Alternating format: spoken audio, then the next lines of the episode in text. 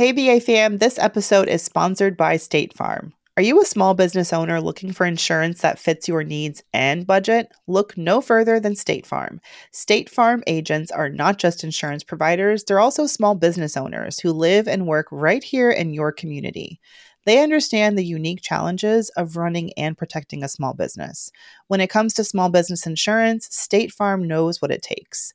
Create a plan that fits your needs and your budget. State Farm agents are ready to help you choose personalized policies that truly understand your business. Insure your small business with a fellow small business owner. Talk to a State Farm agent today and get started on personalized small business insurance that fits your needs. Like a good neighbor, State Farm is there. Talk to your local agent today.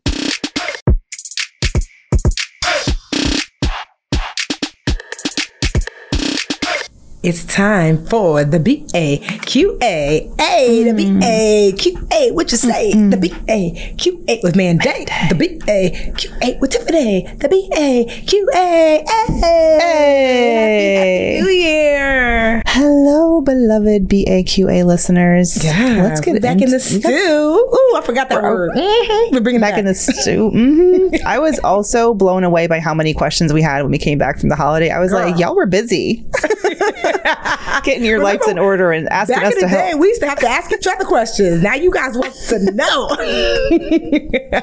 Oh, good. We got some juicy money questions. If you guys want to submit a question to the show, you know how to do it. Go to IG and slide into our DMs. If you'd like a chance to be seen in the studio in person and get your answers question live, or wait, answers.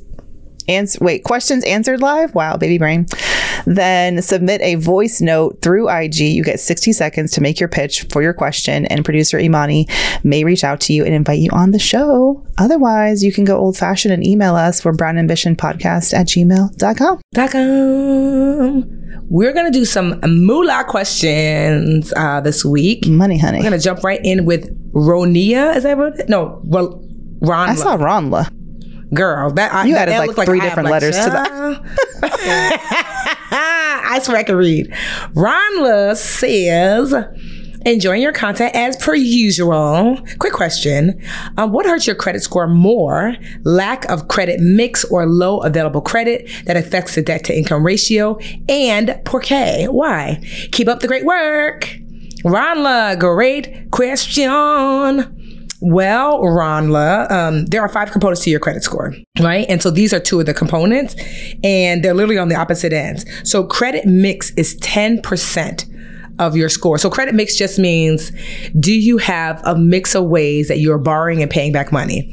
So one of the ways is revolving debt. That's basically credit card debt. You know, you pay it off, you could use it again, pay it off, pay, use it again. There's also um um oh, it's a loan, but I forget the way like the um no. What is the how do they Oh, say the- installment, installment, loans. Yes, installment Yeah. loans. So that's just like, you know, I have a student loan debt or I've got um, a car note and then I pay it every month until it pays off, right? So they like to see a credit mix. Um, and here's the reason why. Let's just say, you say, like Mandi says, no, let's do me because I'm not a good cook. Let's just say, I'm like, well, I'm a good cook. And I'm like, you're like, and Mandi says, what you make, girl? I was like, um, um, spaghetti, you know, and like, what else, girl? Um, um, you know, some other pasta dish. And it's like, girl, you ain't a good cook. You good at noodles, right? Because it, it doesn't show that I have a wide range of experience in doing a wide range of dishes. So I'm not really a good cook. The same thing for your credit. If you only had, you're like, oh, I have five different credit cards. It's like, okay, great. You're good at revolving debt, not necessarily other types of way to borrow and pay back. Okay. But that's only 10%. You don't have to do anything there except for live a little longer, right? As somebody's grandma would say, you just got to live, child, because as you get older, you will incorporate naturally different types of debt. So that's 10%. Now, 30% is your um, basically amounts owed. You know, meaning how much, when you said how much credit do you have available, that's basically amounts owed, meaning what you could borrow from what you have borrowed. That's huge. And that's usually the thing that's taking people's score. Because 35% is like payment history, meaning like, do you pay off every month? Do you pay off in full? That's great. But, you know, people don't realize that even if you're making your monthly payments on time, if you keep high balances in relation to your limits, then you're tanking your score. Ideally, if you want to raise raise your score, you want to be under 15, 10%, meaning if you have a $100 limit on your card, no more than five, $10, um, 15, $10 on your, on your card. You know, if you want to maintain your score, you can stay at about the 30% mark and, and you'll be fine. And so the reason why it, it's, it's more, uh, that I, I suspect credit bureaus think it's more important is because, you know, if you owe too much, then you're, then you you are more likely to default and not pay people back versus if you have a variety of people that you owe you know the credit mix. And so like owing too much in relationship to what you could borrow puts you in a really dangerous space that if you lose your job if you have some sort of crisis that comes up that you're likely to not be able to pay anybody back. So Ronla hope that's helpful. Anything Mandi that i missed that i missed from now on yeah, it was really hard to keep my credit utilization uh, low early when I was. I remember when I was younger because my limits were so low, and I didn't really know how to use cards yet. But that gets easier the higher your limits are. And also, I will say, um, if you have a lot of revolving credit card debt and it's tanking your score because it's like high in relation to your available limit, then maybe it's you could look into a um, a personal loan because like a debt consolidation loan because a debt consolidation loan is is not revolving. That's an installment loan. It's a fixed like you have fixed payments. You're going to pay it off a certain, you know, after a certain period of time. So it helps you in two ways. Like it will immediately lower your um, the balance that you're revolving on credit cards, and then it also gives you that mix of different kinds of credit. But that's of course like you have to look at your own situation and you know to like compare credit card APR rates, like how expensive is your credit debt versus, you know, a debt consolidation loan and what rate you can get, and then actually pay that loan off. Because like some people get debt consolidation loans, you paid on your credit cards, and then you're like, oh, I'm debt free. but no, you're not debt free. um, but yeah, good, good, good, solid question. Yes, keep them questions coming. What do we have next, Mandi? Oh, well, should we take a quick break and come back Ooh, with question number two? Should. It's a doozy. All right, BRB, y'all. Hey, BA fam, this episode is sponsored by State Farm. Are you a small business owner looking for insurance that fits your needs and budget? Look no further than State Farm. State Farm agents are not just insurance providers, they're also small business owners who live and work right here in your community.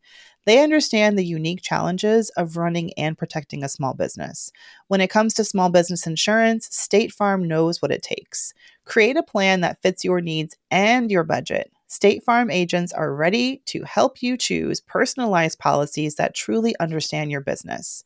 Ensure your small business with a fellow small business owner. Talk to a State Farm agent today and get started on personalized small business insurance that fits your needs. Like a good neighbor, State Farm is there. Talk to your local agent today.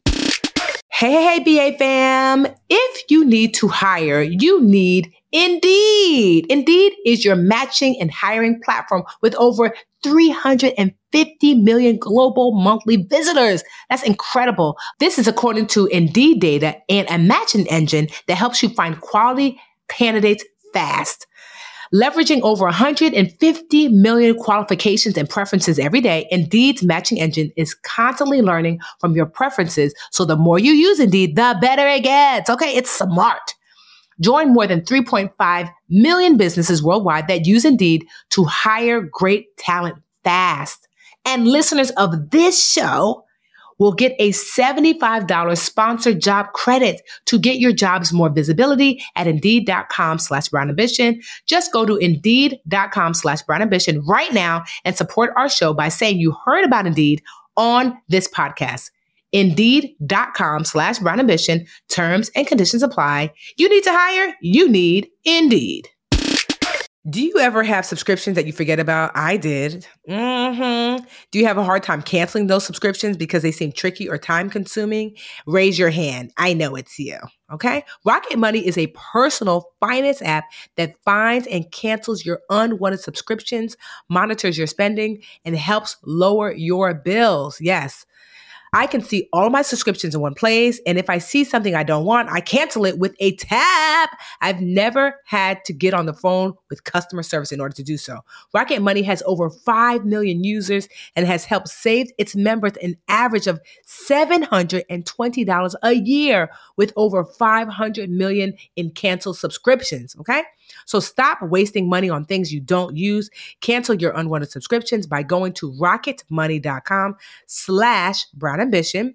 That's rocketmoney.com slash brown ambition. Rocketmoney.com slash brown ambition.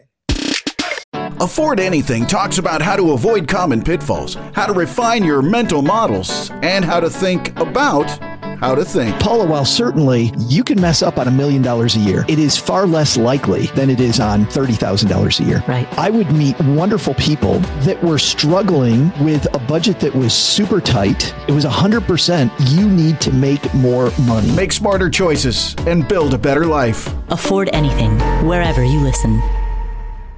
All right, we are back with number two, a question from listener L, who sent us an email. Okay. L says, Hey, Mandi and Tiffany, I am a home owning single 40 something with no kids. I have a decent job with a good income of about $90,000 a year. Prior to this year, I was a public school teacher and I just started, and I decided to, uh, I decided when I started the new job to keep living as if my salary hadn't changed much. Ooh, I love that. I have money automatically deposited into specific savings accounts, but my emergency account took a hit when I had to replace my AC unit earlier this year. So, unfortunately, all my accounts are in a building stage. As I mentioned, I own a home and ideally I'd like to own a couple of homes. But I think it'll take me so long to build enough income to afford another one that I don't want to wait. My alternative is to sell the house I currently own and rent a place wherever I want, no longer tied to any one specific location. But I'm afraid that letting go of this house will be a big mistake and that renting will open me up to a vulnerability that I haven't experienced. How do I know if selling my home is right for me? Thank you, Al. Oof. That's interesting. Okay, so she she's like wanting to potentially sell her home, move into a rental so that she has income to buy another couple of homes. Yes, and so like uh, I'm just listening to reading her PS about like her I guess her house has flooded since then and she was inspired to send this letter after after listening to me purchasing a condo and wanted to be a rich auntie. She's like, I want that too. Oh. you know, because it just added some more context. Yeah. So, hmm. Well, let me take a step back, back, back. So, what are you thinking, Mandi? Like, if you take a step back, like, I mean, I feel like, like- renting. I'm, I'm I'm trying to follow her thought process. I guess what she's thinking is if I rent a place, it'll be cheaper than maybe the cost of a home, and I can save more for my for a new property. And maybe there's so much equity in her home that she has. I'm wondering, does she need to sell it, or could she use like a home equity loan? girl, that's what I Um, was thinking. Oh, okay, good, good, good. Because I'm like I'm trying to like piece this together. yeah, if you if you want to leverage the equity in your home to then purchase a second property, you know, a lot of ways that people do that is you can take out a home equity loan and then use that um, that loan as a down payment. You know, on your next property. I mean, and and I'm assuming you'd want to like rent out that other property, which can be a great source of additional income. So um, I'm like, like I, don't know. I, I'm more uh, opposed to like selling the, not opposed, but like I'm a little like take a pause about selling the house and maybe see if you can, yeah, leverage that loan, a home equity loan to to have to have the funds to to buy another property. Because if you, L, which it sounds like you did, purchased your home before 2019, you likely have a lot of equity. Because remember, the houses, the prices, they didn't run them up, girl. And you in Florida, I know they ran your prices up. Meaning that you have a lot more, like almost unnatural equity, even though home prices have come down. It's only like the new ones you know, like not like the houses that were pri- bought prior to 2019, they got a, a, a their normal boost plus a supercharged boost, you know? Um, so I just say all that to say that like you probably have um, equity in this home. And ultimately, when we're making decisions, and I'm in this space now thinking to myself, like, do I want to get this condo? What do I want to do? Yada, yada, yada. Um, that you have to ask yourself, money is supposed to do what's best for you.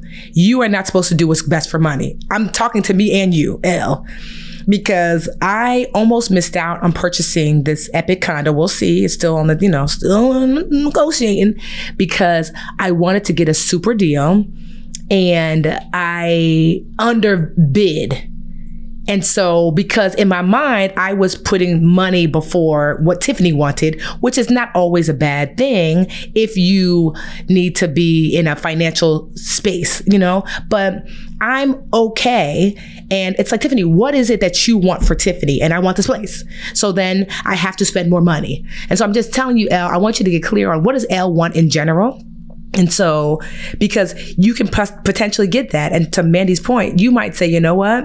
Because I know you have flooding or whatever. You might fix the house, let someone else pay the mortgage and rent it out. And if you want to go rent someplace else by yourself, you can still do that. You could own your home, allow it to continue yeah, to grow yeah, equity. I like that idea you know, let the let the streets pay, let them girls pay, you know, and then Al, you can live wherever you want, and your Airbnb, you can live that fancy life while because the truth of the matter is, home ownership is still a cornerstone for wealth in the U.S. of A. You know, like because I'll give you an example. I, my husband and I. And you know, Joel and I, we had purchased this property from the city for ten thousand dollars. Okay, it was a tear down basically, but we put one hundred and thirty thousand dollars into that house. We've just now that was I bought that house less than five years ago. Just sold it to his twin brother for basically three hundred thousand, like two ninety five, three hundred thousand. So you think to yourself, basically put one forty into it, got back, we doubled. That's what real estate can potentially, not every market, can potentially do. You know, or what I could have done is I could have just rented it out and pulled money out to do whatever I wanted to do. So I'm just saying that when you have real estate, you have the opportunity for that level of flexibility. So before you're like, throw this house out the window, I'm going to sell it, really consider maybe I should just rent it out and see what like this rent life outside of this looks like. Yeah. And I, I'm wondering too if like I get the sense because she's so she was inspired by your story of like the rich the rich auntie life, and she's 40, no kids. Like, girl, living the dream, not the dream, but like a different dream. a different dream. Don't you wish you kind of had it both ways? Anyway, yeah, and and like you got this new job. I really want to know. I'm so fascinated by the public school teacher like journey, and I want to know what your new job is and how you got it because I'm just fascinated. Anyway, but I'm like, if this is what you and you sound like you know renting, what you like is you're not no longer tied uh, tied to just one place. If you want some freedom, there's nothing stopping you from renting for a while, figuring out where, if you want to buy a property somewhere else, if you want to live in that property, and just have some freedom. Um, you mentioned like the vulnerabilities that renting can open you up to, and I don't know what vulnerabilities they may be different than ho- owning a home. I don't know, like Tiff. What do you think? Like, potential eviction if you if you can't make your rent payments well, but then you have I a house. say like you know with renting i mean to, to me there's financial vulnerability because you don't really grow grow anything right and it's not necessary depending on because I, I, mean Ramit I can almost hear in my head eh home ownership doesn't always equate to what I know Ramit. We knew. Mm-hmm. like for example in New York that makes sense because the amount that you're going to spend or pay you know because you know owning in, in New York it actually probably makes more sense in New York City to rent you know in, in a long financial financial run. But, you know, for mo- many parts of the country, that's not necessarily true. So I just think that, like, I want you to have both. I want you to have, like, if you notice, even though I'm leaning into my rich auntie life, I'm still the budgetista at the end of the day, right? Mm-hmm. Sold that house, double my money you know, and was like, but I'm still keeping the house I live in right now because uh uh-uh, I put this house I bought for 180, put 180 into it was at 360. The house is now worth well over 450. But I'm not selling it. I'm keeping it because it's going to continue to raise. Uh, you know, my sister and her kids will, will live in here and, and I'll like likely live in the condo. That condo, you know, um, we're closing around the 500,000, you know, um, mark, but I suspect, you know, in five to 10 years, that place will be worth more, although I'm not necessarily going to be selling it.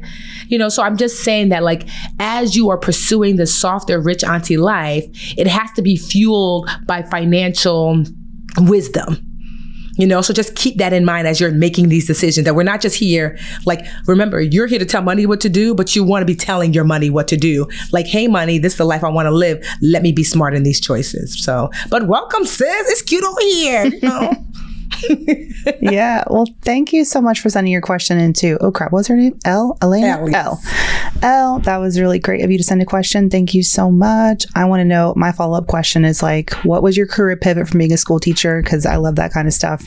And keep us posted All right, on your journey, rich auntie journey. I feel like we have a lot of rich aunties listening to Brown Ambition. What, Girl, right in. Let's hear We for the rich exchange- aunties. We need to exchange. um, I'm new to this rich auntie life. Well, you know, I, well, that's not true. I've been a rich auntie for a minute, but I was a married rich auntie. So now that I'm a single rich auntie, I'm like, what y'all do out here? Like, what what else should I be up to? I'm like, I think I want to take up crocheting. I know that doesn't sound as fancy, but I'm like, what should it's I good enough for into? Michelle Obama, it's good enough for anyone, okay?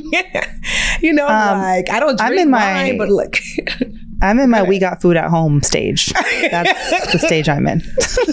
Just ask my husband.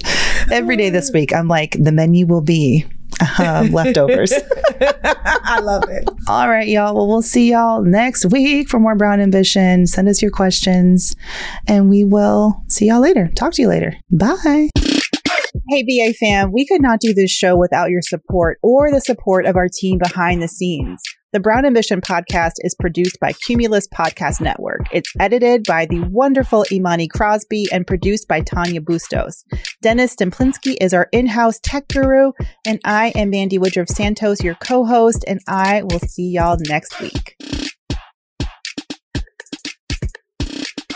The Bigger Pockets portfolio of podcasts are worthy of your investment. We're having a real conversation as real real estate investors. New episodes available every day. It's important to buy where it makes money and not necessarily where you want to travel to. Bigger Pockets, On the Market, Rookie Real Estate, or Money Podcast. The purpose of flipping is to create more cash so then you can reinvest into other types of properties. The Bigger Pockets Podcast on YouTube or wherever you listen.